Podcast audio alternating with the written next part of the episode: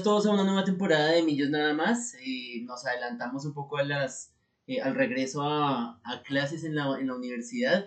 Aprovechamos, una de las sorpresas que tenemos es para eh, contarles que ya, no vamos, ya no vamos a estar en la Universidad Santo Tomás y extendemos nuestro agradecimiento a Escenario Radio y a la Universidad Santo Tomás por habernos acogido durante tantas temporadas y tantos años.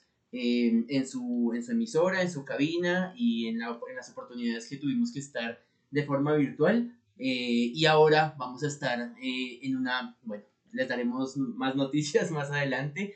Eh, y hace mucho tiempo no hacíamos el, el programa en vivo unidos, no de, de, manera virtual, pero unidos, y estamos compartiendo mesa presencial con Paola Clavijo y con Wilson Valderrama, primero las damas, primero la femenina. Pau, bienvenida a esta nueva temporada de De Millos Nada Más y nuestro programa número 326. Buenas tardes para todos, para ti, Carlitos, para Wilson y todos los oyentes que nos acompañan esta tarde. Eh, es un programa diferente, ¿no? Hace muchísimo tiempo que no compartíamos el mismo espacio para um, hablar, para dialogar sobre millonarios. Eh, y, y, pues venimos acá con una nueva temporada, con algunos cambios, algunos ajustes que ustedes van a ir conociendo. Eh, y también pues para hablar de, de, estos últimos partidos que hemos visto Millonarios de esta nueva temporada, esperando obviamente y como siempre, eh, pues que Millonarios sea campeón.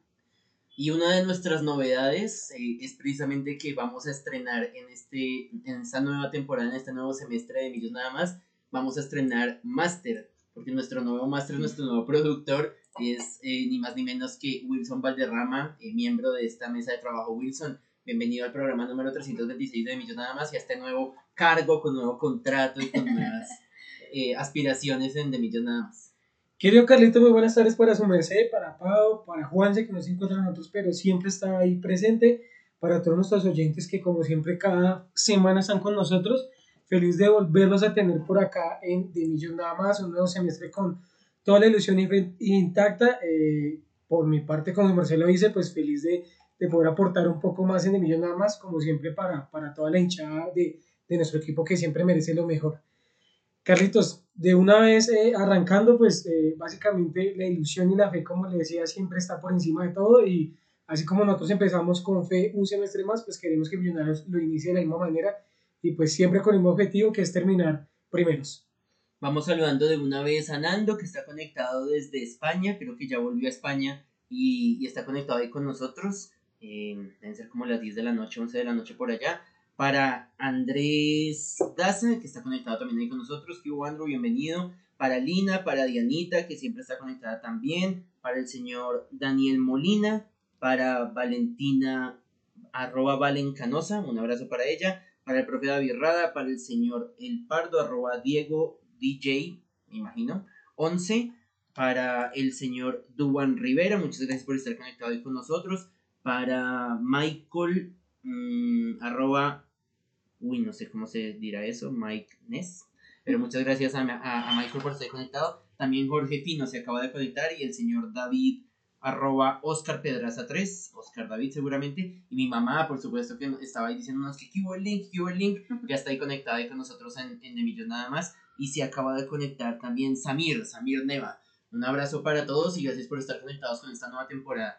Bueno, lo primero, ya que nos perdimos los, eh, como este, este inicio de, de, de, campaña, es hacer como un balance de estos tres partidos. Yo creo, yo lo, lo, lo comentaba con unos amigos, eh, creo que Pau fue que fue eh, como algo inesperado este inicio de temporada en la medida en que de pronto pensando en que la fecha 3 la jugábamos contra el vigente campeón en condición de visitante y arrancábamos con dos partidos de local, nosotros pensábamos de pronto haber hecho 6 de 6 en Bogotá y de pronto haber empatado o inclusive de pronto pensar en la posibilidad que hubiéramos perdido en Medellín. Y se dio todo lo contrario, dos partidos muy flojos en, en el Nemesio Camacho el Campín, en la capital, y una victoria contra, contra el vigente campeón, entonces creo que los pronósticos a, todos nos, nos fallaron. Eh, y ahora sin, sin pensarlo y sin pronosticarlo, resultamos recuperando puntos de los perdidos en, en Bogotá, los recuperamos en una plaza tan complicada como el Atanasio, aunque también es cierto, Wilson tiene el dato ahí más adelante que creo que son cuatro años sin perder allá, pero, pero de todas maneras no nos esperábamos que contra el vigente campeón recuperáramos puntos de esos dos empates flojos que vimos contra Pasto y contra Bucaramanga. Sí, Carlitos, pues creo que nos tomó por sorpresa sobre todo los partidos acá en Bogotá. Eh, yo creo que nosotros como hinchas esperamos ver eh, algunos ajustes, eh, no dentro de la nómina porque ya vimos que no nos iban a contratar mucho, pero sí dentro de los espacios en la misma cancha. sin embargo, creo que vimos la continuación de algunos partidos bastante aburridos y, y detestables del semestre pasado en la, en la última parte de, de, del campeonato donde Millonarios se quedaba sin ideas, ¿sí? Básicamente nosotros veíamos el mismo equipo, la, digamos que la misma intensidad, eh, el mismo desespero que nos vienen a, a, ofrecer algunos equipos acá como visitante. Em, y nosotros nos quedamos eh, esperando a, a, lo que ellos nos puedan ofrecer y nosotros no estamos ah, haciendo absolutamente nada. Eh, me parece que sobre todo en el primer partido, Maca y, y Dani Ruiz, que son los creativos y que son los que deben llevar el juego eh, se perdieron bastante en la cancha eh, y pues transmitieron digamos que ese tipo de inseguridad a los a sus compañeros. En mi opinión ahorita está generando un poco más de, de fútbol Larry Vázquez que incluso Maca y me parece digamos no sé me causa temor de pronto el nivel en el que estamos viendo a McAllister, eh, porque pues es eh, no solo el creativo, sino también la experiencia, ¿sí? Y nosotros necesitamos a alguien con experiencia, no solo que, que lleve el balón y eso, sino también un capitán con experiencia que sepa en qué momento podemos ir a pelear, en qué momento eh, nosotros debemos agachar la cabeza y seguir en la jugada o en qué momento debemos apoyar incluso al, al, a nuestros compañeros. Eh, y por sorpresa, pues jugamos un gran partido en Medellín. Eh, sin embargo, como siempre nos pasa, no sé si ustedes lo notan, en los segundos tiempos eh, yo creo que Millonarios se pierde y sobre todo en los cambios que Gamero hace en los últimos minutos y por eso es que nos llega ese gol. ¿Sí? Porque nosotros estábamos jugando bastante bien, teníamos el balón, algunas llegadas de Nacional y demás, pero yo siento y sigo insistiendo que esos cambios de a tres, de a, de a tres, creo que es, es eh, con lo que uno más eh, juega, eh, nos hace digamos que perder el hilo del juego mientras se acomodan, mientras los jugadores vuelven y captan la, la, relación de equipo que están llevando. Esa es mi preocupación y creo que Gamero sí se tiene que poner a pensar en, en, en cuanto a lo que él pretende como juego, ¿no? No sé ustedes si, si quieran decir algo más. Eso era precisamente lo que, la pregunta que yo le iba a hacer a Wilson, porque hay un, hay un problema con, con Dan, bueno, Pau menciona a Daniel Ruiz y a McAllister, que son los, los, los llamados a, a, generar juego.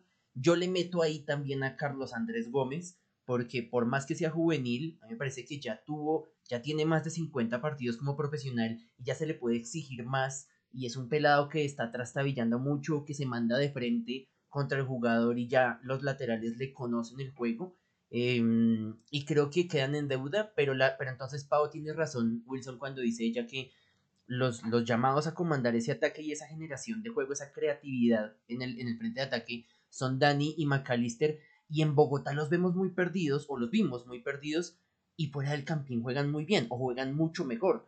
Entonces, la pregunta es como, ¿será que el Campín en lugar de ser un fortín para nosotros y en lugar de ser una ventaja para nosotros, es algo que va a jugar en contra de Millonarios porque la presión del hincha en las tribunas del Campín le juega en contra a los jugadores de Millos? Es, es una incógnita porque no podemos jugar con tantas dudas, por más que lleguen los rivales a esconderse, yo tengo que decir que para mí el Bucaramanga no se escondió tanto, Bucaramanga fue propositivo, el mismo Pasto nos marca un gol, entonces no es que se haya escondido tanto, eso también habla de, de la falla en, en, en, la defensa, porque recordemos que contra Bucaramanga en los últimos minutos, en, la edición, pudimos haber perdido el partido si no es por eh, Álvaro Montero que tapa esa última jugada eh, en, en, el arco sur del Campín.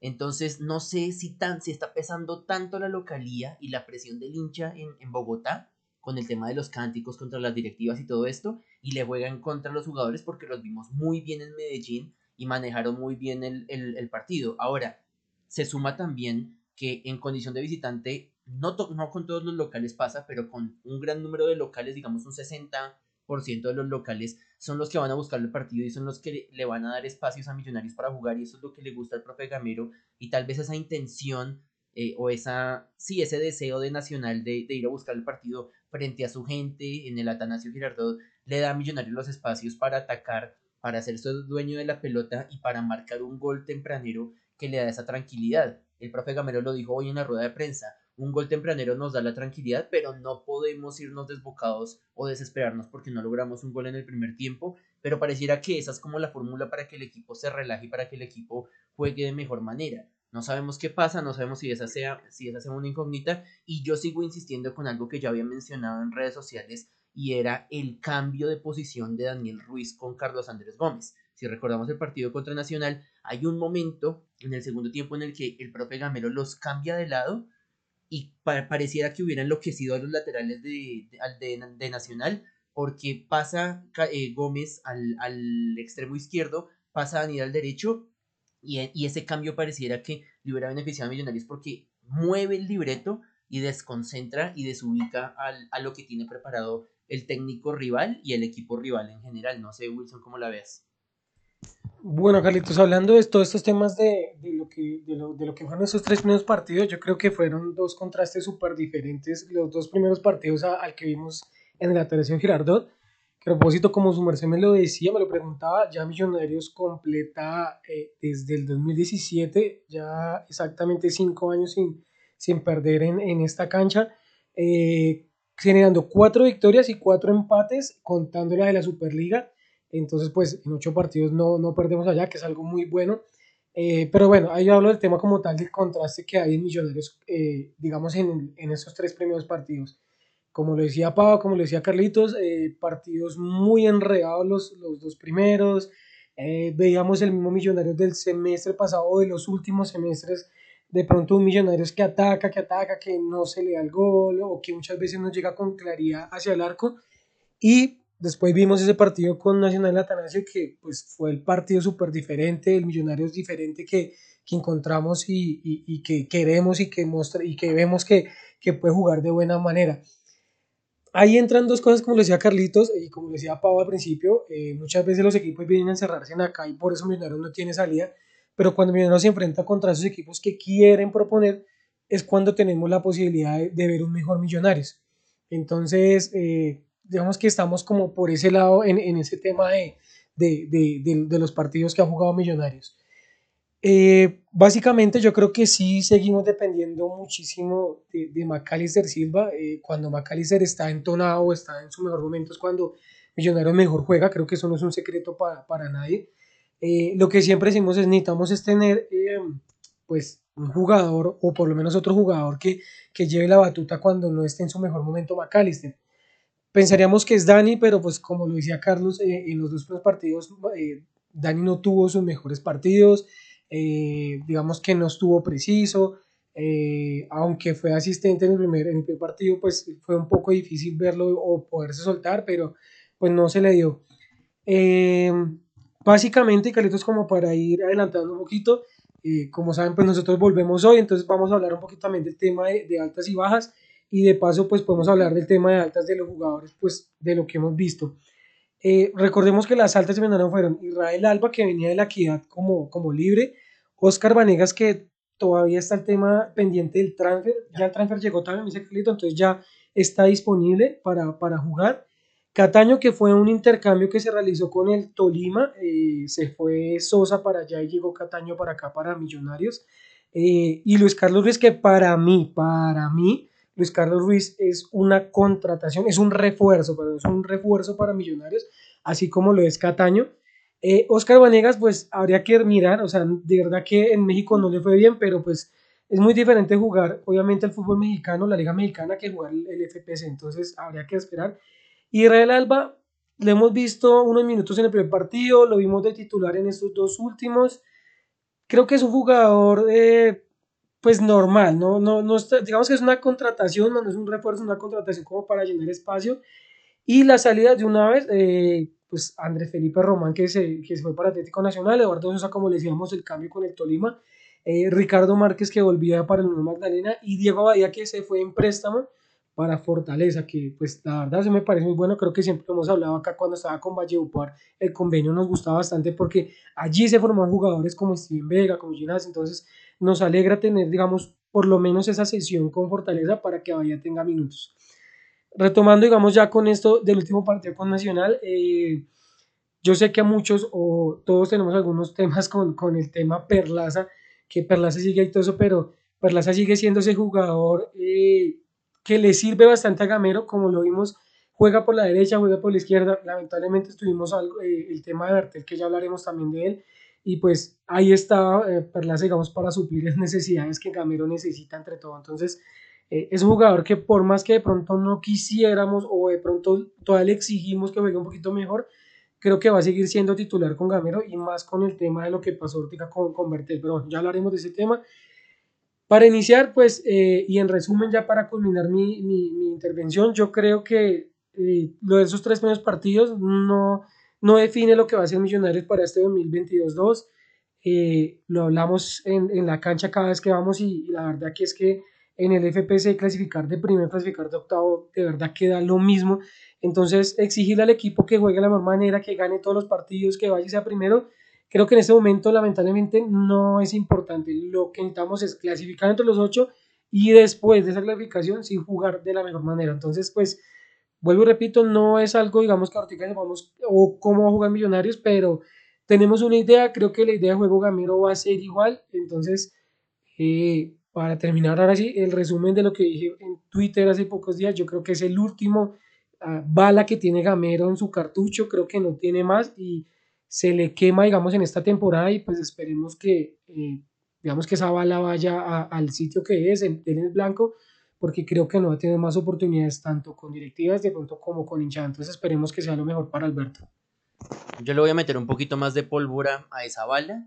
Y es que Gamero dijo en rueda de prensa que le trajeron los jugadores que él pidió y que él necesitaba estos jugadores y esos jugadores le trajeron. No sé si se refería a nombres o a posiciones, pero él ya admitió públicamente que estaba contento con esas personas que llegaron, entonces ya él se echa toda la responsabilidad al hombro y como yo lo decía en otro medio, eh, si Millonarios no es para mí que quede campeón de Copa, porque también es otro frente que tiene que luchar y de ayer en ocho va a ser el primer partido contra Fortaleza en el Campín, que todos los abonados ya tienen su boleta asegurada a propósito, para recordarles, eh, para mí ser campeón de Copa no salva, no salvaría el semestre, a él sí, yo digo que, en mi opinión como hincha, lo que Gamero tiene es que salir campeón, pero seguramente para las directivas, eh, si, llega, si llegásemos a ser campeones de Copa y no alcanzamos a ser campeones de Liga, eso va a bastar para que Gamero se quede. Pero yo decía que si este es el, poquito de pólvora que yo le metí además, es que si Gamero admitió que estos jugadores son los que necesita para pelear el campeonato y que quiere ser campeón y que sabe la responsabilidad de ser campeón en Millonarios, eh, pues él, él también debería dar un paso al costado. No que lo saquen, digo yo eh, que él también tiene que decir, bueno, definitivamente no pude, lo que pasa es que su corazón azul tampoco se lo va a permitir.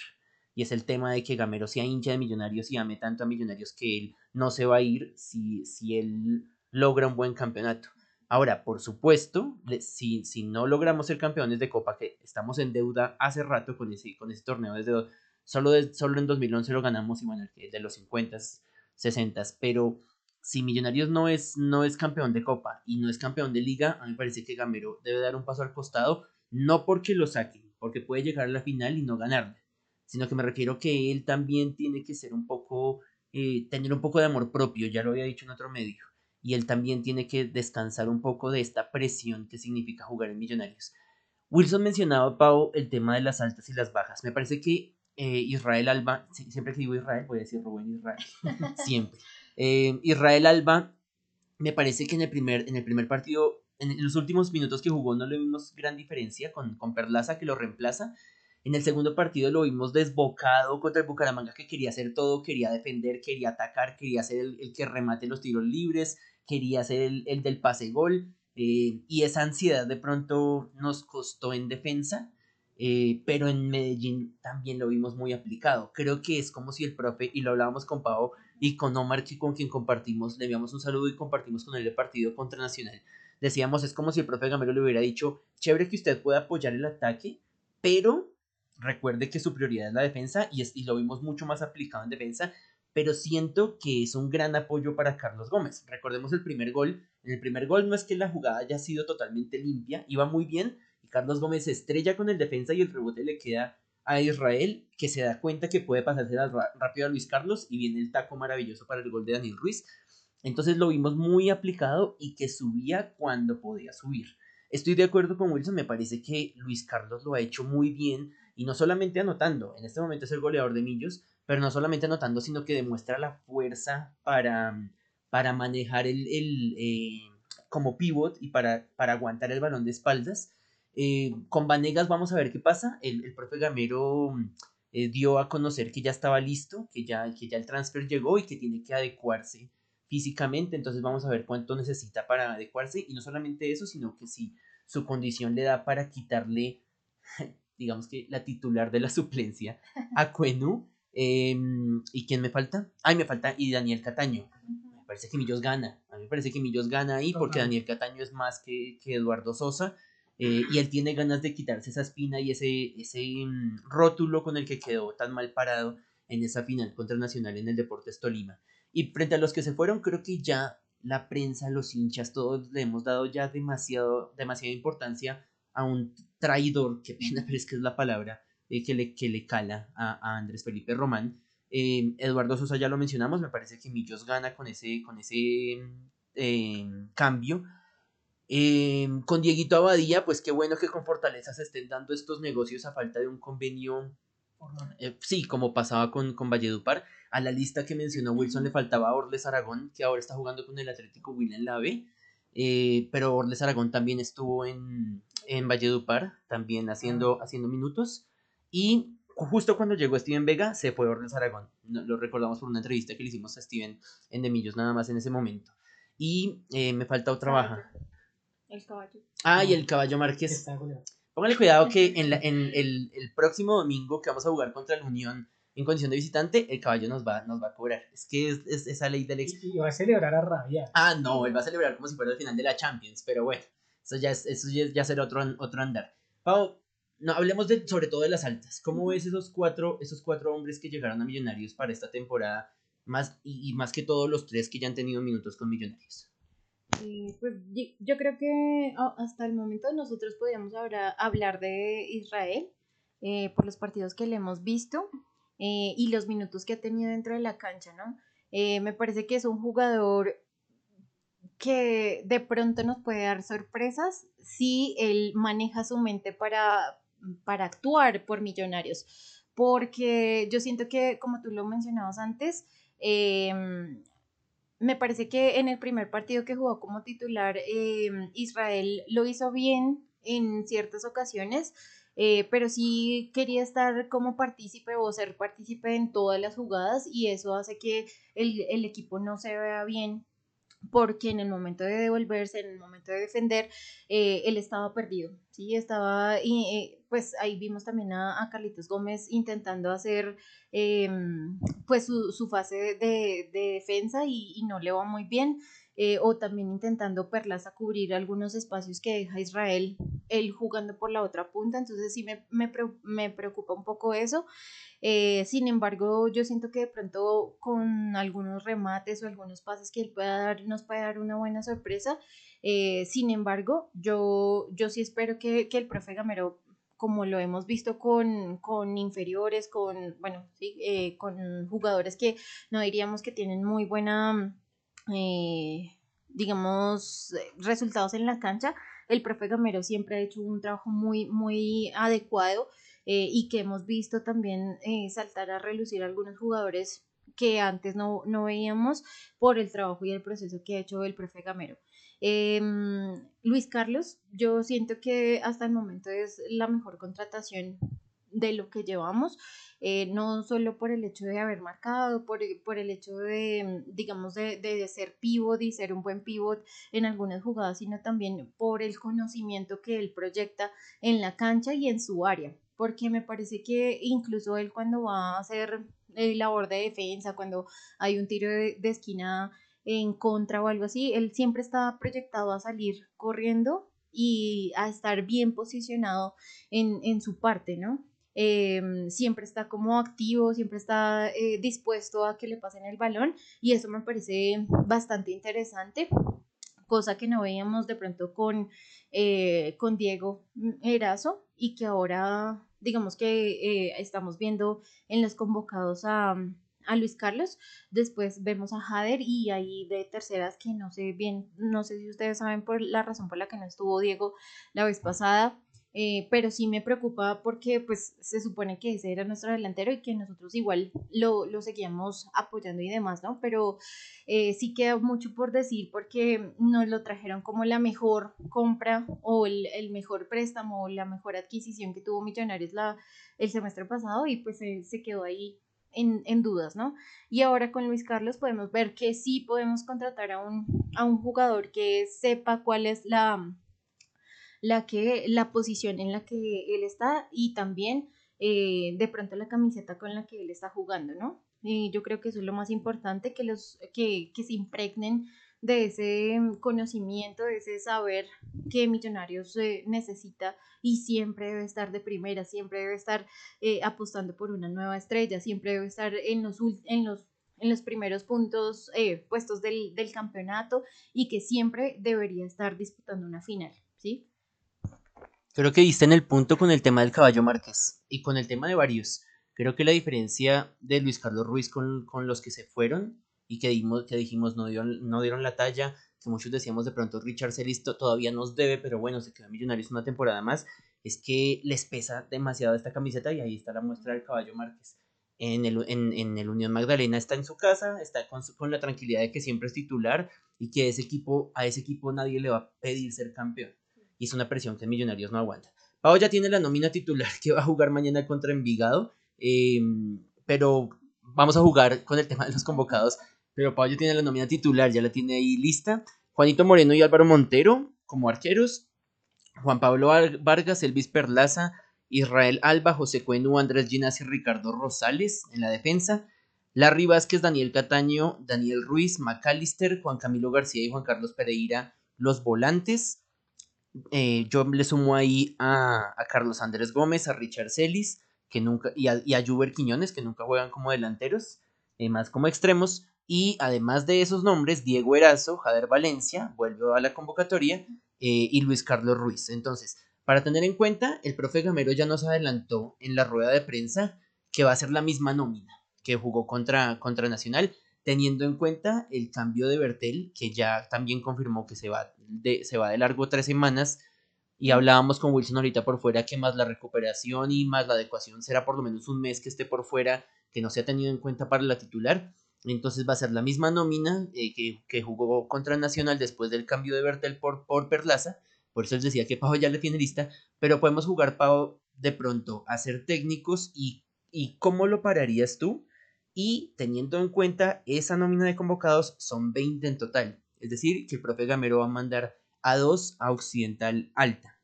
Entonces, eh, ¿Cuál es la, primero, cuál va a ser la titular, Pau? Y, y, tú, ¿cuáles dos de los convocados mandarías a, Occidental, teniendo en cuenta que van a sobrar ahí en esa lista?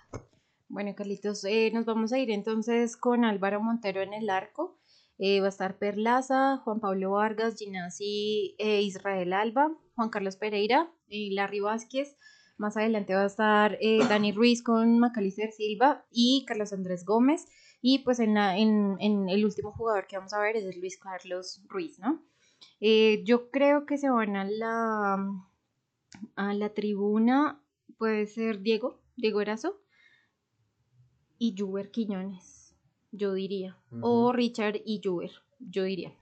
Em, a mi parecer, yo sí haría un cambio y yo sentaría a, Carlos Andrés Gómez en este partido. Me parece que, bueno, si no vamos a tener a, Quiñones y eso, a mí me gustaría de pronto ver algo extraño con Daniel Cataño.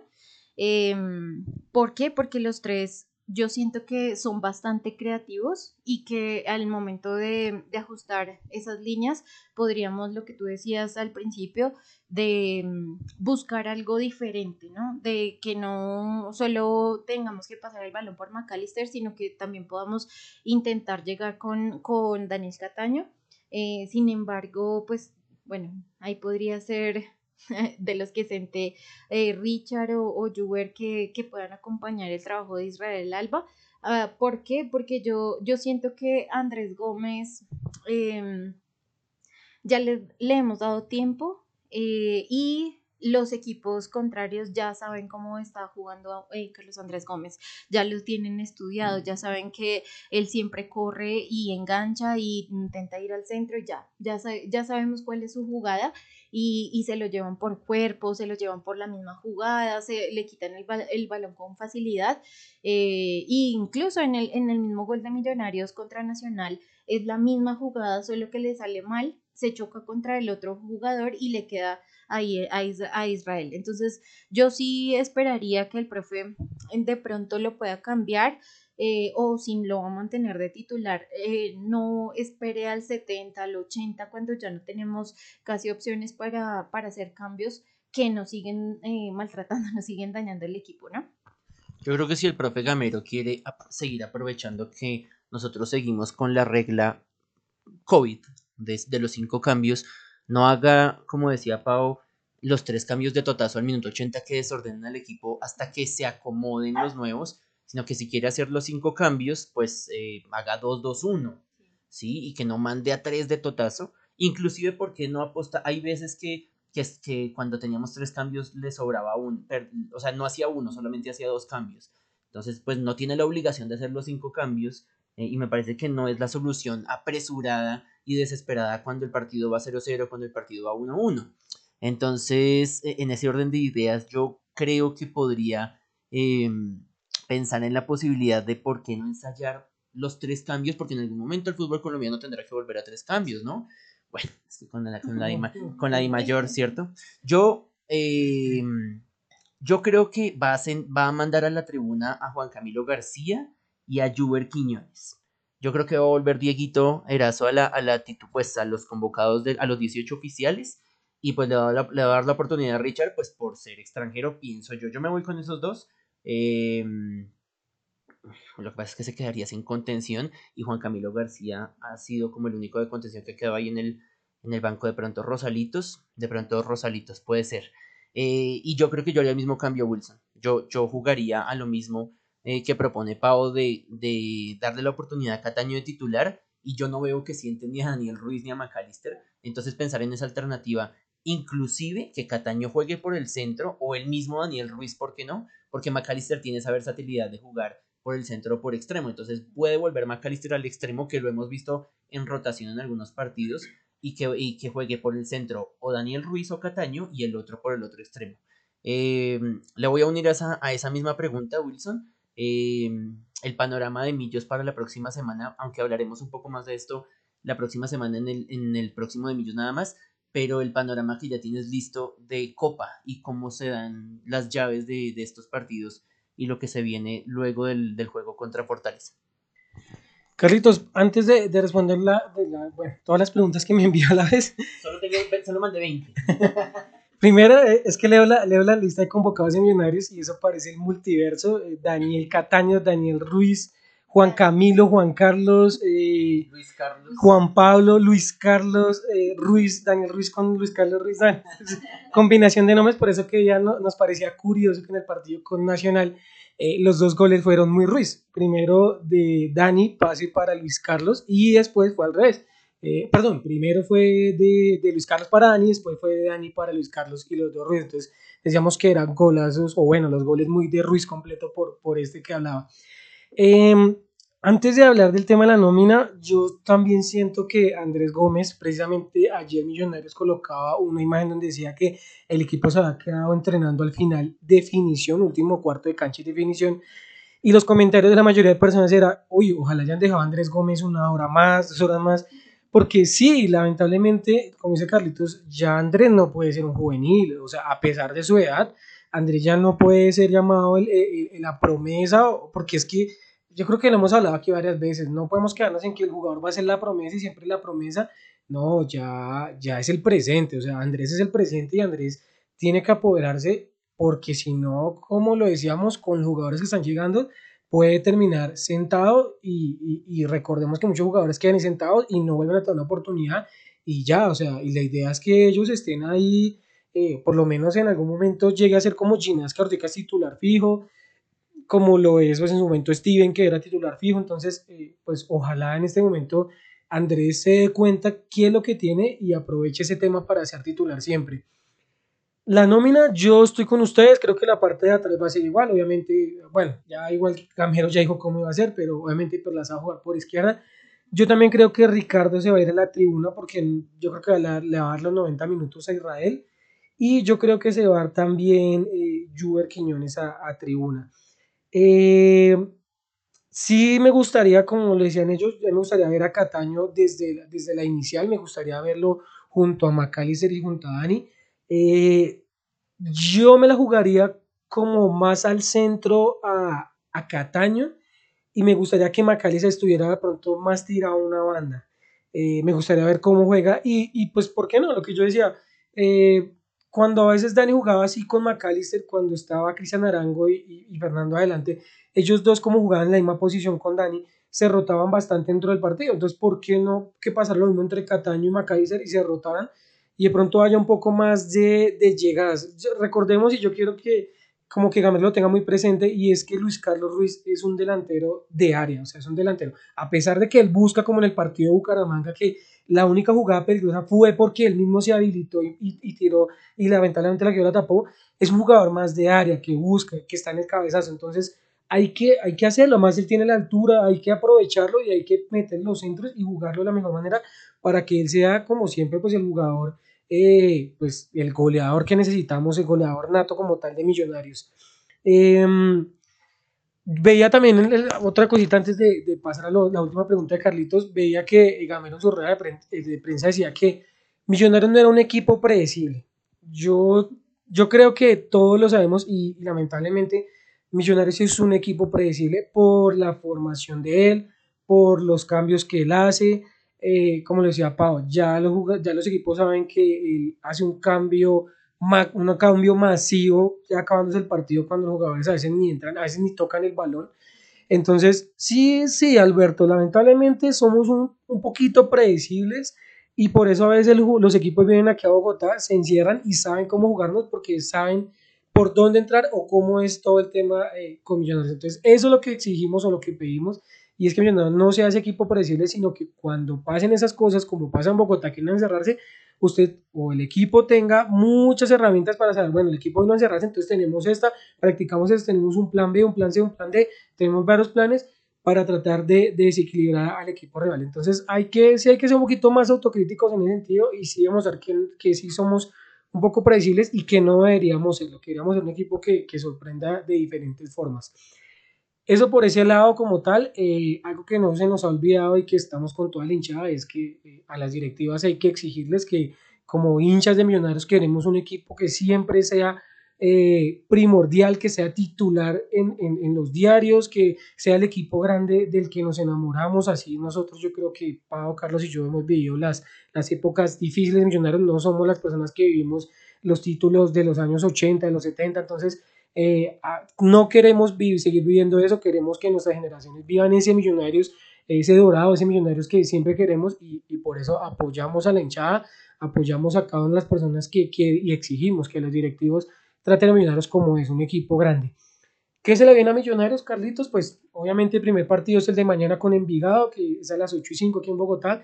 Repetimos partido, pero esta vez por Copa, que es con Fortaleza el día 27 de julio, eso es el miércoles 27 de julio igual a las 8 y 5. Recordemos que sería el partido de día. Se nos viene partido en, en, Santa Marta el 31 de julio, que es a las 6 y 10. Eh, después jugamos con el Cali aquí en Bogotá, que hace mucho no jugábamos con el Cali en Bogotá con hinchada, que va a ser el 6 de agosto a las 8 y cuarto. 14 eh, de agosto jugamos con Águilas de visitante en Río Negro, que eso es domingo a las 6 y 5 de la tarde. Y el otro partido que ya tenemos fecha es el de Fortaleza nuevamente, partido de vuelta que es en techo el 17 de agosto. Carlitos, se me preguntaba el tema de cómo, cómo está la llave con, con, en Copa Colombia. El ganador de la llave de nosotros, Fortaleza Millonarios, se encuentra con el ganador de la llave Medellín Tolima. Yo creo que para Gamero hay que por lo menos llegar a la final de esta Copa. Creo que es justo, necesario. Necesitamos que Millonarios retome nivel así esta copa no nos dé un cupo, así esta copa solamente sea para llenar vitrina, creo que como hinchas, y siempre hemos hablado aquí, nosotros peleamos hasta la copa tapita si es necesario, entonces el camino difícil no está, eh, se puede lograr y, creo que hay que empezar a exigirle un poco más tanto a los jugadores como a Gamero y digamos en este caso que haya final, o sea, yo creo que como Millonarios siempre esperamos que, que el equipo esté en cuadrangulares, creo que hay que exigirle de la misma forma que por lo menos este equipo esté en final de Copa Colombia. Es raro el tema de las fechas para que lo tengan presente porque esperando que nos vaya bien, obviamente primero lunes que martes, y primero tenemos que pensar en Fortaleza y en, y derrotarlo y, pasar a la siguiente fase, así como tuvimos que esperar hasta el 27 de julio para el partido de ida y tendremos que esperar hasta el 17 de agosto para el partido de vuelta. El partido, el primer partido de semifinales ya es una semana después, el 24 de agosto. Entonces habrá que ver qué pasa de ahí en adelante.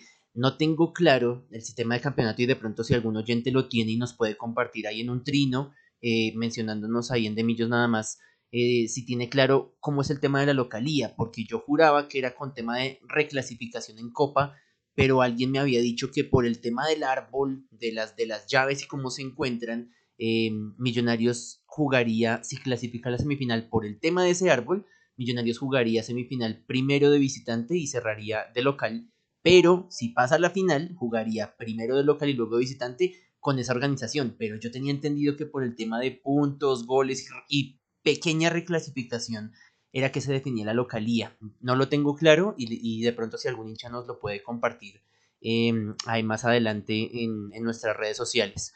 Eh, voy a aprovechar para saludar a quienes no he saludado. El gran Leandro Melo está ahí escuchándonos. Eh, un saludo, Leo. Nos vemos mañana ahí en el estadio. Omar ya lo habíamos saludado. Eh, aprovecho para saludar al viejo Omar, que ya lo había saludado hace un rato. Para eh, arroba azul desde 1996. También para. Ah, no, Valentina ya la habíamos saludado. Para Camila.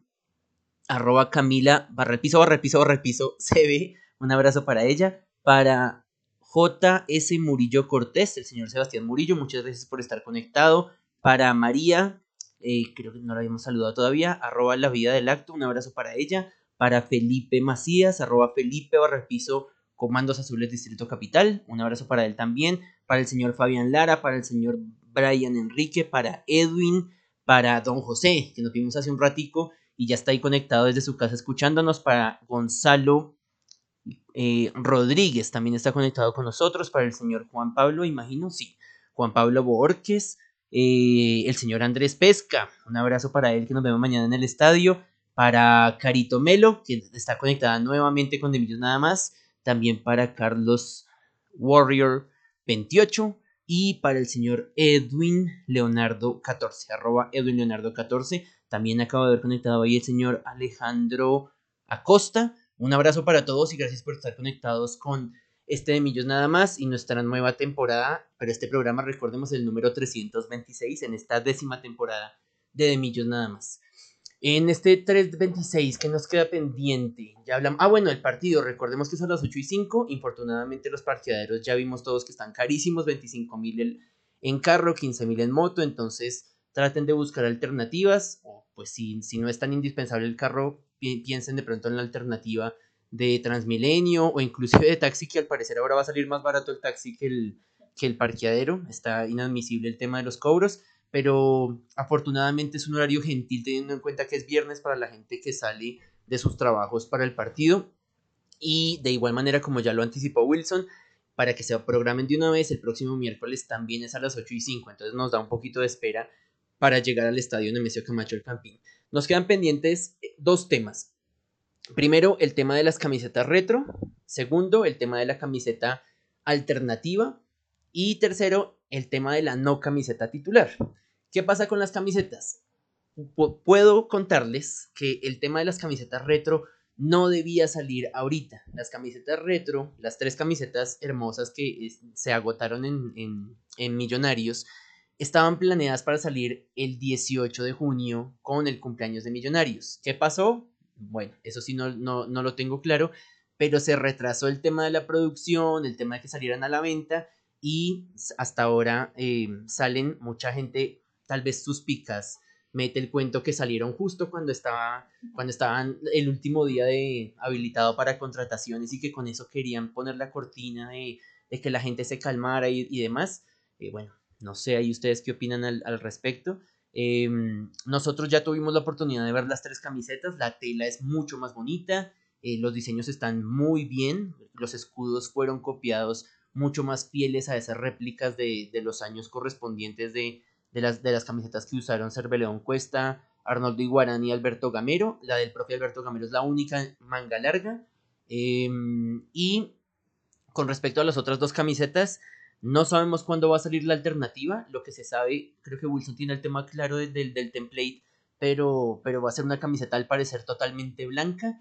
Y la no camiseta, la camiseta titular que no va a salir este semestre, también hubo un problema con Adidas, un, error con Adidas, porque sí estaba planeado que saliera ahorita a mitad de año, porque Millonarios ya se había como ajustado al calendario, digamos, europeo, que cambia modelos a mitad de año y no a final de año, pero hubo un retraso con Adidas cosa que no nos sorprende, y Millonarios va a volver a cambiar la camiseta titular otra vez en cada enero del año para arrancar eh, temporada y arrancar año, digamos, lectivo con nueva camiseta titular. Entonces vamos a tener esta misma azul, solamente que con el andina, y eh, la, nueva sí va a ser, la alternativa, perdón, sí va a ser totalmente nueva y camiseta blanca.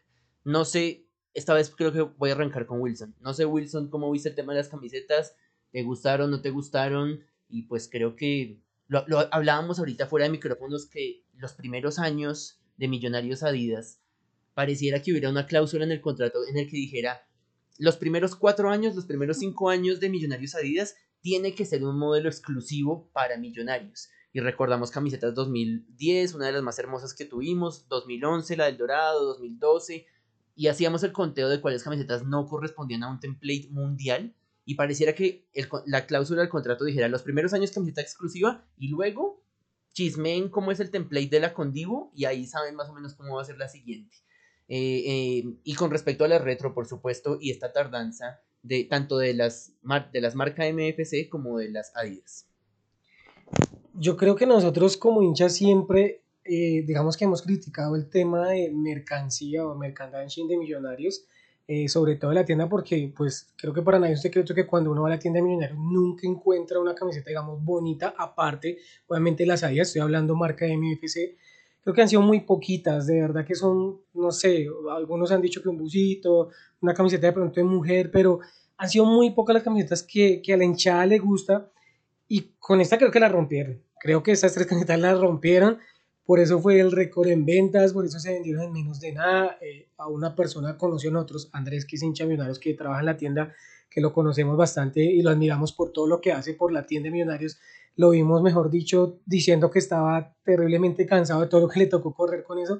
Pero es que ahí está el tema de Millonarios y ahí es donde había tweets donde personas decían, hermano, ¿por qué no entienden que estoy Millonarios? Y si los directivos le pusieran un poquitico más de esto que hicieron con las camisetas en otros temas, madre, tienen para llenarse de plata. Hacíamos la cuenta de las camisetas vendidas de Millonarios, que fueron en total 6 mil, 2 mil por cada una.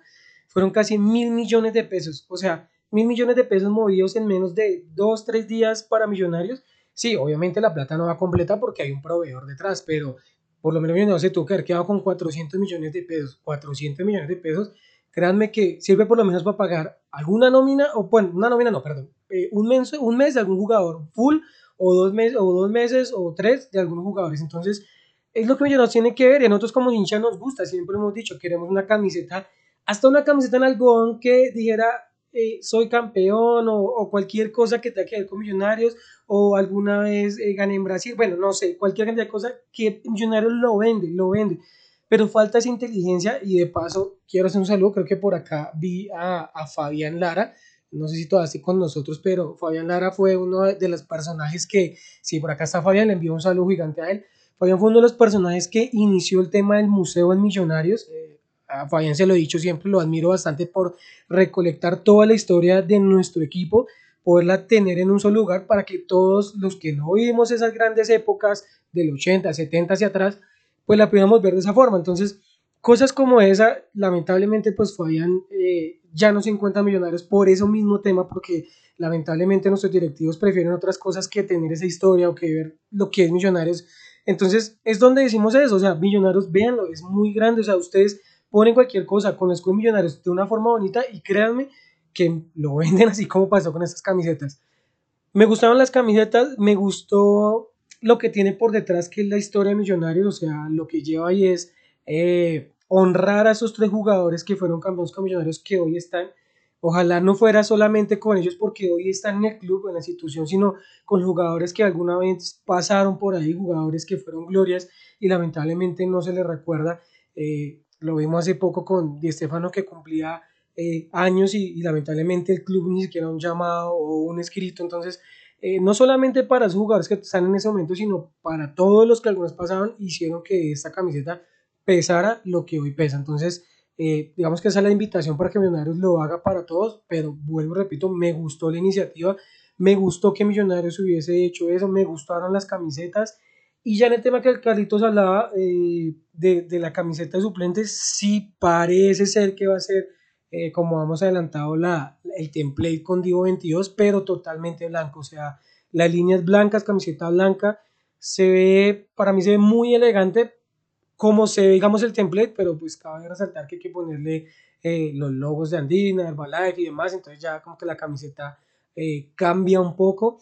tengo que decir que con la camiseta principal esperaba que el logo de Andina no quedara tan bien o que fuera de pronto un poquito más como no sé, no resaltará tanto, pero me parece que se ve bien, o sea, ya no está el rojo de Pepsi que de pronto algunos no queríamos, entonces eh, creo que dijo alguien, pudo ser peor y creo que el logo Andina no se ve tan mal, entonces bien, eh, lo del tema de Díaz, pensé que iban, de pronto querían implementar una camiseta cada año y medio, pues ya lo dice Carlitos que, que fue por, primero pues por pandemia, ahorita por un tema de producción, eh, yo le decía, pues para nuestro bolsillo bien porque compraríamos una camiseta cada año y medio, pero pues como hincha siempre queremos estrenar camiseta, ¿no? Entonces pues eh, dejo por el tema camisetas, Pau, para que complementes el tema, cómo te parecieron y demás las camisetas de Millonarios. Y además porque Pau tiene una chiva que nos, a propósito de la venta de camisetas, una chiva que nos contó Omar de la venta de camisetas retro eh, y la cantidad de gente que estaba ah, comprando.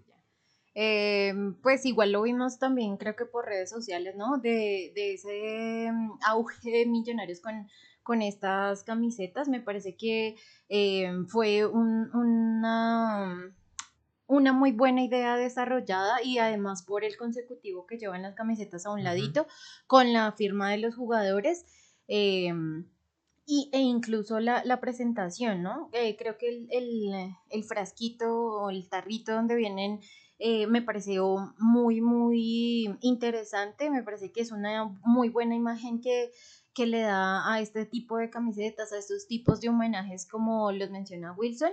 Em, igual, pues vuelvo a hacer hincapié en que mm, a los directivos de millonarios solo les interesa básicamente el dinero, ¿sí? Eh, ellos no reconocen y tampoco conocen la historia de millonarios, incluso con estas camisetas, yo siento que más el hecho de, de que nosotros amemos a millonarios, de que los vayamos a comprar sí o sí, eh, me parece que las directivas eh, solo piensan en eso, ¿sí? Y por eso eh, el hecho de invertir no se le da, porque a ellos no les interesa que Millonarios les vaya bien en realidad, con un amor como el que nosotros tenemos o como el que esperaríamos verlo siempre en las finales, sino, yo ya lo he dicho en, temporadas pasadas y en programas pasados, es una empresa. Millonarios para ellos es una empresa que, en la cual conocen un poco eh, a quienes les está, quienes están aportando el dinero.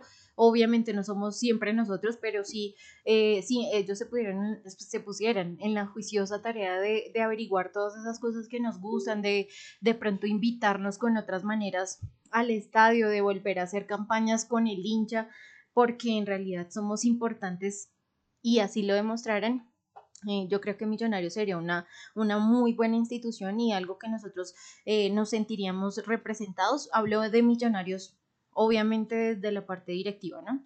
Em, las camisetas me gustaron muchísimo.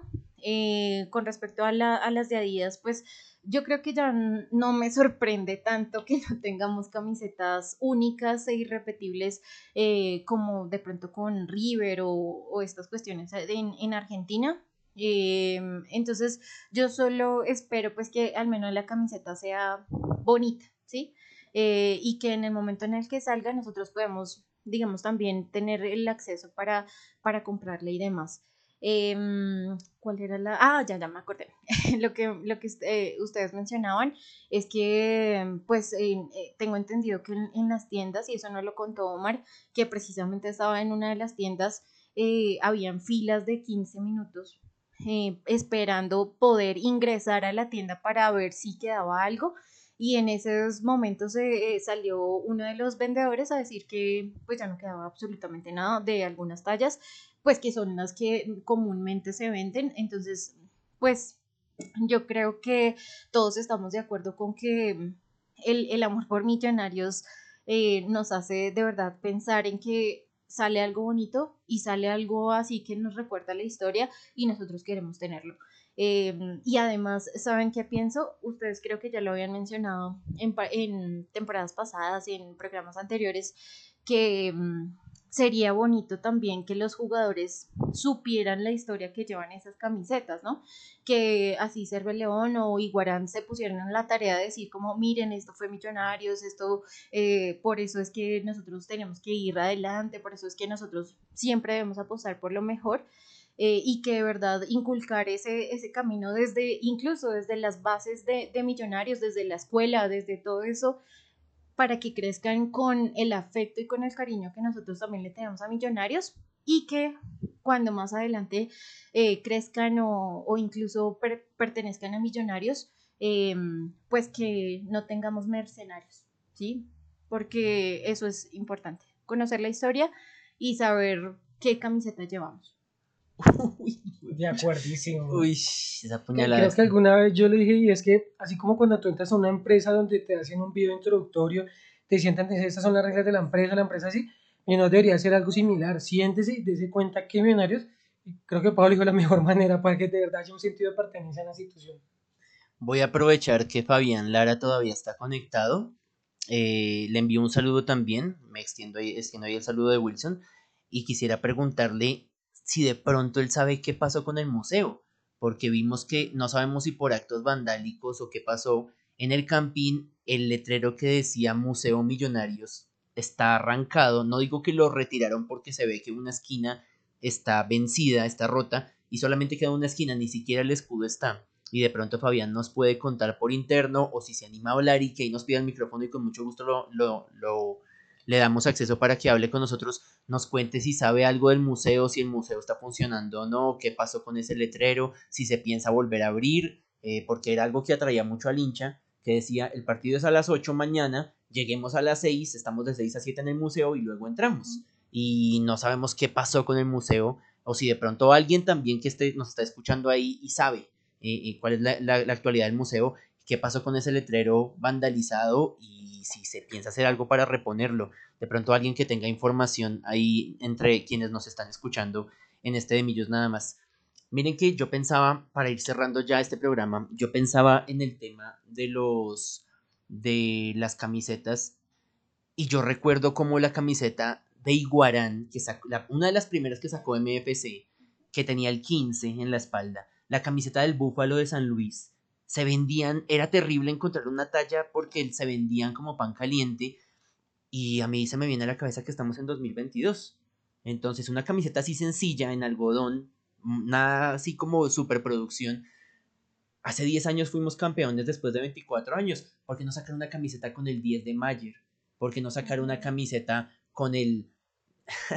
iba a decir con el 17 de Omar Vázquez, pero no. Eh, con, de, con Watson, con Wilberto Cosme, eh, no sé, con Lucho Delgado, o sea, sí, algo muy, con Johnny Ramírez, sí, jugadores que, que nos sacaron campeones después de 24 años y con la conmemoración de los 10 años de ese título, saquen algo, inventes, invéntense algo y la gente lo va a apreciar y la gente lo va a, disfrutar, así como disfruta el tema de... un saludo para Estampado Capital, que está, vamos a, a promocionar siempre Estampado Capital, pero que ingeniense algo que la, la gente va, va, a responder también. Tenías un tema pendiente, Pau, que no, no te entendí de qué vamos a hablar. Del fútbol femenino. Ay, Dios mío, qué lío con el fútbol femenino. Miren, Santa Fe no es el vigente campeón, pero es uno de los equipos que siempre es protagonista porque tiene una nómina que tiene experiencia, que tiene trayectoria. Y el mismo Eduardo Méndez dice, yo no tengo plata. Y si no hay apoyo de los, de los patrocinadores, yo no tengo plata, el club ahorita no tiene plata para sacar equipo e increíblemente entre la lista inicial de 7 u 8 equipos que manifestaron su deseo de participar, entre ellos Millonarios, no estaba Santa Fe.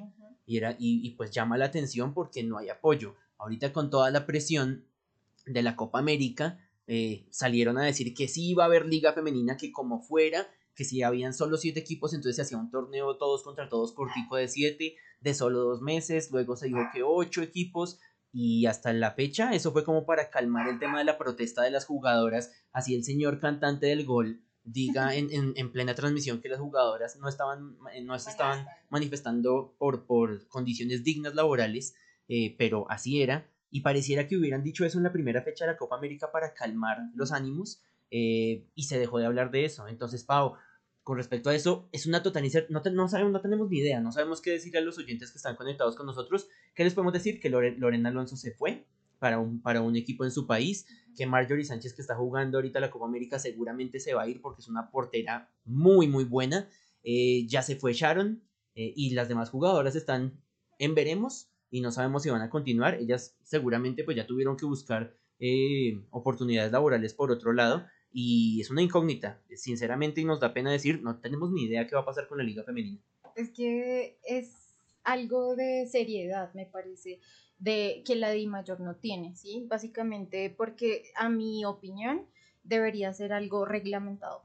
Si ustedes no tienen equipo femenino, no pueden jugar en el masculino y ya.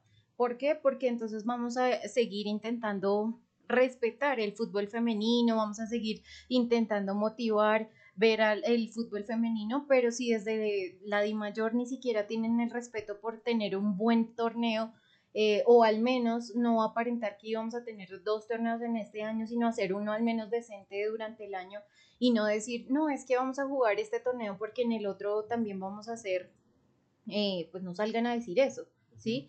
Eh, porque es un respeto por las jugadoras. Y cuando hemos visto algo así, imagínense la locura que sería que un, un, torneo masculino no se llevará a cabo. ¿Sí me explico? Entonces sí, sí me parece que debería ser al menos algo reglamentado eh, o que al menos se tuvieran en cuenta eh, las voces de las jugadoras. Eh, lastimosamente pues ya vamos perdiendo algunas jugadoras también pues por cosas de, del fútbol así em, y ya estábamos construyendo un buen equipo a, a, mi parecer. Entonces sí sí preocupa no solo pues lo que se lleva a cabo al interior de Millonarios y, y del, eh, del, del, equipo femenino y eso sino la monstruosidad que están eh, aparentando con una Copa América acá en Colombia femenina eh, intentando eh, decir que si nosotros tenemos la conciencia y el amor por el fútbol femenino cuando en realidad no es cierto y que nosotros vamos a estar año tras año detrás de esperar a ver qué pasa con el fútbol eh, de, las muchachas. Em, esperemos a ver, todo es una incertidumbre como casi todo en la Di Mayor em, y sobre todo cuando hablamos de estos temas. Em, y pues esperemos también que no salgan con la payasada que estaban eh, diciendo de un torneo amateur, porque a mi parecer eh, las, las ganadoras sí merecen una liga en, las que, en la que tengan cómo participar y cómo disputar para poderse ir, ir a enfrentar con equipos en el exterior. La final fue América Cali, ¿no? La final femenina y van a ser dos equipos que se van a ir a jugar Libertadores sin tener ritmo de competencia, porque no hay ritmo de competencia. Y sí, estoy de acuerdo, es un insulto con los profesionales. Ahora, es extraño, Wilson, que además de, de lo que menciona Pau, que no haya una reglamentación seria por parte de la DIMAYOR, tampoco sea de parte de Conmebol. O sea, recordamos que Conmebol tiene una directriz que los equipos masculinos no pueden participar en torneos Conmebol si no tienen equipo femenino. Entonces, Nacional, Millonarios, Junior, Cali Mm, Tolima y me falta uno de Equidad, me falta uno de Sudamericana, em, que no pueden participar en, en Libertadores ni en Sudamericana si no tienen equipo femenino, pero pareciera que solamente les hacen la veeduría en el primer semestre, porque ahorita vienen octavos de final, ah bueno, ya quedamos eliminados porque ya eliminaron a, todos, a todos los colombianos, pero se vinieron ahorita en el segundo semestre octavos, cuartos, semifinales, y debería mantenerse. El equipo que quiera jugar octavos de final de, de, Libertadores, fase siguiente de Sudamericana y demás, debería tener equipo femenino y tener competencia. Y como no hay esa exigencia, entonces la Di Mayor se pone las pilas en el primer semestre y descuida el segundo. Eso es, eso es como cuando realmente, digamos, su mamá le dice a Carlitos o a los chinos le dice, arregle el cuarto y mientras va la mamá se ve que lo está arreglando y ya apenas a la vuelta luego tirado, tal cual, o sea, la I mayor es, es una vergüenza, digamos, en serio, con, con todo el tema, y no solo en el femenino, hasta en el, en el masculino. Hace poco ah, salía Falcao en una entrevista y decía algo que nosotros hemos hablado y hemos dicho, si usted quiere que la selección Colombia llegue lejos, que aquí haya eh, competitividad, que los equipos de, de la I mayor lleguen lejos en Sudamericana y Libertadores, hay que poner sí o sí una liga C, porque es que hay equipos en la B que están acostumbrados a quedarse ahí, pagan poco, eh, las amarillas no le cuestan lo mismo, reciben más subsidios, eh, si los transmiten, reciben plata de emisión como dice Pau, lo mismo que, que reciben Millonarios por ser un equipo top, que Nacional, que Cali. Entonces el problema es Andy Mayor hasta, hasta en el masculino, primero eso. Segundo, eh, si es una hipocresía y, me perdonan, pero me parece una falta de respeto con las mujeres en el sentido de, de que si les vamos a, le damos la palmadita por detrás, sale la vicepresidenta a decir que sí, que, que van a hacer torneo femenino, liga femenina, y apenas tienen la Copa América Femenina, que es lo que querían, adiós, se nos olvidó que habíamos prometido y se acabó todo el tema con la Liga Femenina y eso me parece la verdad una vergüenza con, con, con Millonarios, perdón, con, con el fútbol femenino. Em, en el otro tema, el mismo Cali, que llegó a final como saliendo Carlitos, sale ayer una noticia que le dé dos meses a las jugadoras. Entonces, imagínate, están pendientes para ir a Libertadores y ni siquiera les han pagado. Entonces, eh, y jugadoras como Linda Caicedo Cortica saliendo figura en la selección. Entonces, sí, muy bonito. Voy voy a hablar de la manera más eh, de pronto grosera que se puede decir y, respetuosa, pero sí, tan bonita Linda Caicedo como juega. Vamos a tomar fotos con Linda Caicedo, ver cómo juega Linda Caicedo con tan poca edad y Linda Caicedo no tiene ni para comer, no tiene ni que para pagar su arriendo, para pagar sus cosas necesarias, porque el Cali no le paga hace dos meses, porque no hay ni siquiera un respeto por el fútbol femenino y, y pues lo mismo, o sea, que no hay plata, que los equipos no tienen plata ni siquiera para el masculino, entonces, entonces hay que empezar a mirar si también la mayor se pone un poquito la mano en el considere, como decimos vulgarmente, y dice, vamos a darles algunos bonos a las muchachas, vamos a, a, a motivar alguna vaina para que esta liga femenina se mueva, pero dúdenlo. Ahorita chinas de pronto del América del Cali hacen un torneo super bueno a Libertadores y ahí sí van a ser los primeros sacando pecho o nada más va con la Copa América que terminamos primeras en la, entonces en, la, en el grupo de todos contra todos y que las muchachas y que somos las superpoderosas, pero es que es hipocresía realmente con las jugadoras porque es que los juegos, repito, no hay una liga competitiva, no hay seriedad con las mujeres en la liga femenina, así también como en la liga masculina hay también payasadas, que es lo que pasa, entonces hay que hacer un cambio desde arriba en la I mayor y obviamente el, el, respeto de una liga femenino como se merece, que tiene que ser o cada seis meses o un torneo largo de un año, pero hay que exigirle a los equipos que lo armen, o sea, como decían, listo, usted no tiene para su equipo, listo, entonces usted no puede jugar copas, eh, eh, sus copas oficiales. Y es más, a los de la A les deberían exigir un equipo femenino, porque, digamos, voy a hacerlo así, un equipo como, no sé, eh, no, aquí es medio bueno, digamos Envigado. Envigado se sabe que nunca ha clasificado un torneo internacional, entonces dice, ah, no, yo, si yo no clasifico un torneo internacional, ¿para qué pongo equipo femenino? Entonces hay que buscar algún otro medio y listo, entonces, pero usted también tiene que tener, o no sé, alguna otra forma de mirar, pero hay que, hay que motivar y que el fútbol sea equitativo para tanto masculino como femenino y que se den las garantías necesarias para jugarlo. Entonces, pues, ojalá ese semestre eh, vi muy motivado por ahí a este señor, al dueño de la América, Tulio Gómez, diciendo que, que él seguía presente y que decía que él ya había hablado con, con, el, con el presidente de Millonarios, que había hablado con el de Santa Fe y con otro presidente, decía, ya somos cuatro, necesitamos dos más y necesitamos que, que le metan la ficha y que entre todos armemos un, un torneo. Eh, mal, mal que un presidente tenga que ponerse a buscar la forma y hablar con otros presidentes para montar un, un campeonato. Yo creo que esto no es de barrio. O sea, en, en, el barrio es donde uno busca equipos para armar un torneo, pero es que aquí no se debería buscar equipos.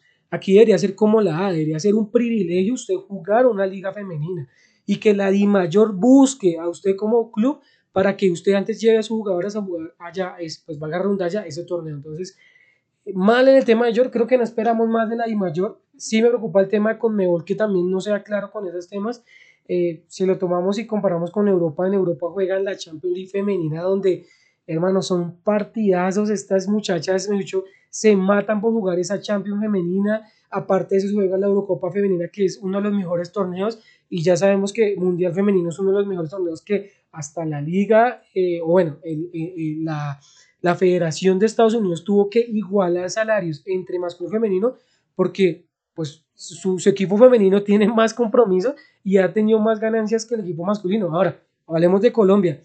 Realmente, vean, lo vemos, sub-20 masculina sin mundial, su, eh, máxima masculina sin mundial. Ahora hablemos de femenino, sub-17 femenina va mundial, sub-20 femenina va mundial. Más la, la la, la, mayores ya se clasificó creo que por ser primera en su grupo mundial, entonces hay que ser sinceros, ¿qué nos da más alegría? Si lo vamos a tomar por ese lugar, ¿qué nos da más alegría? ¿El masculino o femenino?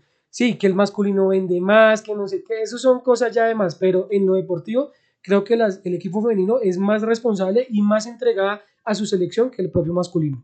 Estaba buscando un trino de que, que habló, se me fue el nombre de una jugadora muy importante de, de la selección Colombia, de las que están vetadas. Es que hay veto también en el fútbol femenino. Ay, Nicole no.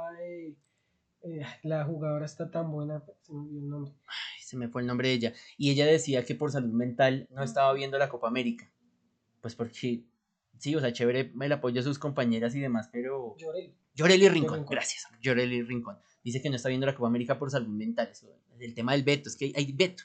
Pero bueno, si hablamos también de Conmebol y hablamos que se hacen los ciegos ante una denuncia de violación de un jugador de un equipo tan importante como Boca Juniors, pues si no hay respeto a la mujer en la sociedad, pues desde ahí comenzamos, partamos, ¿no? Para hablar de todo esto. Nos vamos de este de Millos nada más, número 326. Eh, antes de irnos, antes de irnos, ya, ya vamos a, la, a la primicia. No se vayan que tenemos primicia, eh, pero vamos a saludar a las últimas personas que se conectaron. Doña Anita, eh, que está, se conectó ahí en los últimos minutos, para el profe Camilo Rojas, con quien debatimos siempre ahí en Instagram. Muchas gracias. Para el señor John Conde, eh, ya habíamos salido, saludado a Sebastián, para el señor Andrés Daza 37, para Daniel Agudelo, eh, se conectó también Valentina Barra el Piso B, un abrazo para ella, para el tocayo de Wilson, Wilson Figueroa, un abrazo para él, eh, ya habíamos saludado a Alejandro, el señor Jaime Santana Huitrago, que se vuelve a conectar con Emilio nada más, que bueno, un abrazo para él y gracias por seguirnos en esta nueva etapa y también le agradecemos que cuando estuvimos en escenario radio siempre estuvo pegado a los programas. Eh, para el señor Camilo, arroba CNU3210 Camilo, un abrazo para él. Eh, y creo que ya, ahí estamos con los, con los oyentes. Wilson, nos despedimos con, con primicia del museo, creo que es del museo la noticia. Sí, sí, Carlitos Fabián nos dio la, la, respuesta, gracias a Fabián por explicarnos. Dice que él, antes de salir de allá, eh, básicamente no supo si lo iban a volver a ver, sino que el letrero fue cambiado pues porque había uno de metal y empezó como a dañarse, lo cambiaron por uno de acrílico y parece pues que la hinchada de otro equipo lo, lo, lo, vandalizó y lo dañó. Y que actualmente pues no sabe si se volverá a abrir, eh, básicamente a los menos dice que es un espacio dedicado netamente al hincha y, y, que pues a la persona que coloquen ojalá le tenga el amor y el empeño que, que lo colocó. Y estoy, de hecho soy fiel testigo que fue así y, y como dice Fai, era el único eh, museo de fútbol en Colombia que había en este momento y pues Lástima que, que, que ojalá, ojalá se vuelva a abrir, ojalá, eh, para mí si tuviera que votar nuevamente, no es porque se acá, pero ojalá Fabián abriera porque Fabián fue el que lo inició, Fabián lo empezó, Fabián le dio todo el sentido y, creo que no hay nadie más, o bueno, que por lo menos lo tenga en su momento que él que es el que conoce y, y, y pues que le dio vida a este museo. Ojalá se ojalá Millonarios y las directivas entiendan eso que es lo que nosotros amamos como hinchas, la historia, la historia no se puede acabar. Bien lo decimos, Millonarios no empezó en el 2000 2012, 2013 cuando se formó Millonarios Fútbol Club, sino Millonarios viene antes y es el Club Deportivo de los Millonarios el que, el que llegó a ser el mejor equipo del mundo, el que llegó a representar a la selección, porque ni siquiera en Colombia había una selección, sino que fue este equipo el que nos representó y dio a conocer a Colombia en el mundo, entonces se debe valorar de esa forma. Carlitos, muchísimas gracias por este video nada más, qué bueno volver a empezar acá, qué bueno estar otro semestre, como decía la canción al inicio, esta campaña volveremos a estar, como todas las campañas, con esa fe intacta y en Devillo nada más pues con, con, ese amor hacia la hinchada que pues lo que hemos dicho, nosotros somos gracias a ustedes y por eso tratamos de hacer lo mejor para, para, para hacer su voz aquí en Demillo nada más. Gracias Carlitos, un abrazo para su merced, para Pau, para Juanse y nos veremos la próxima semana. Esperemos que con los tres puntos del día de mañana y con un pie un poquito más cerca de esa semifinal de Copa Colombia. Recordemos que este programa lo sacamos el, el hoy jueves en horario inusual, pero Les recordamos a todos que nuestro horario habitual es los martes a las 4 de la tarde. Solamente por esta semana que ya no nos aguantábamos más el reinicio de semestre en universidades, pero volvemos la próxima semana a nuestro horario habitual de los martes a las 4 de la tarde y no, creo que te, doy la despedida, el paso a la despedida, Pau, con las palabras de, de Dianita que nos, nos menciona en Twitter y dice, las mujeres solo valemos para la I mayor cuando hay marketing de por medio. Que ahí está la conclusión perfecta de este mensaje. Pau, bienvenida a una nueva temporada de Millos Nada Más y a este programa número 326. No, un abrazo igualmente para todos nuestros oyentes, a todos los que se conectan siempre con De Millos Nada Más, eh, que siempre sepan y que nos puedan ahí empezar a comentar, a hablar eh, por... por pues por, por tweets y, y para hablar de, de, los partidos y sobre todo para que ustedes sepan que este, este programa es totalmente de hinchas para hinchas, eh, que nosotros no tenemos nada que ver con el equipo, no, no lo defendemos y no es así. Em, y pues acá venimos de solo hablar del amor de nuestros amores, ¿cierto? Eh, un placer compartir nuevamente nuestra improvisada cabina y también con nuestro querido nuevo máster eh, Wilson Valderrama. Un abrazo para ti también, Carlitos, y para todos nuestros oyentes. Eh, un abrazo también para nuestro director Juan Sebastián Pacheco, que está, ah, dice que está aguantando un calor insoportable en el desierto de Arizona. Eh, pero esperemos que contar con él el próximo martes en De Millón nada más. Le damos un saludo muy especial para al señor Brian Enrique que nos pidió la palabra ahí, pero tenemos que terminar este programa. Lo invitamos para que el martes se conecte con nosotros y ojalá pueda compartir con nosotros eh, estas impresiones sobre Millonarios. Estaremos entonces de esta manera haciendo el comentario y el análisis del partido contra Envigado de la noche de mañana y la, toda la previa del juego contra Fortaleza del próximo miércoles eh, también a las 8 y 5 de la noche. Les agradecemos a todos la sintonía en este de Millón nada más número 326. Eh, Wilson Valderrama en la mesa de trabajo y en el máster de, de, de, Millos nada más. Paola Clavijo, la voz femenina de Millos nada más.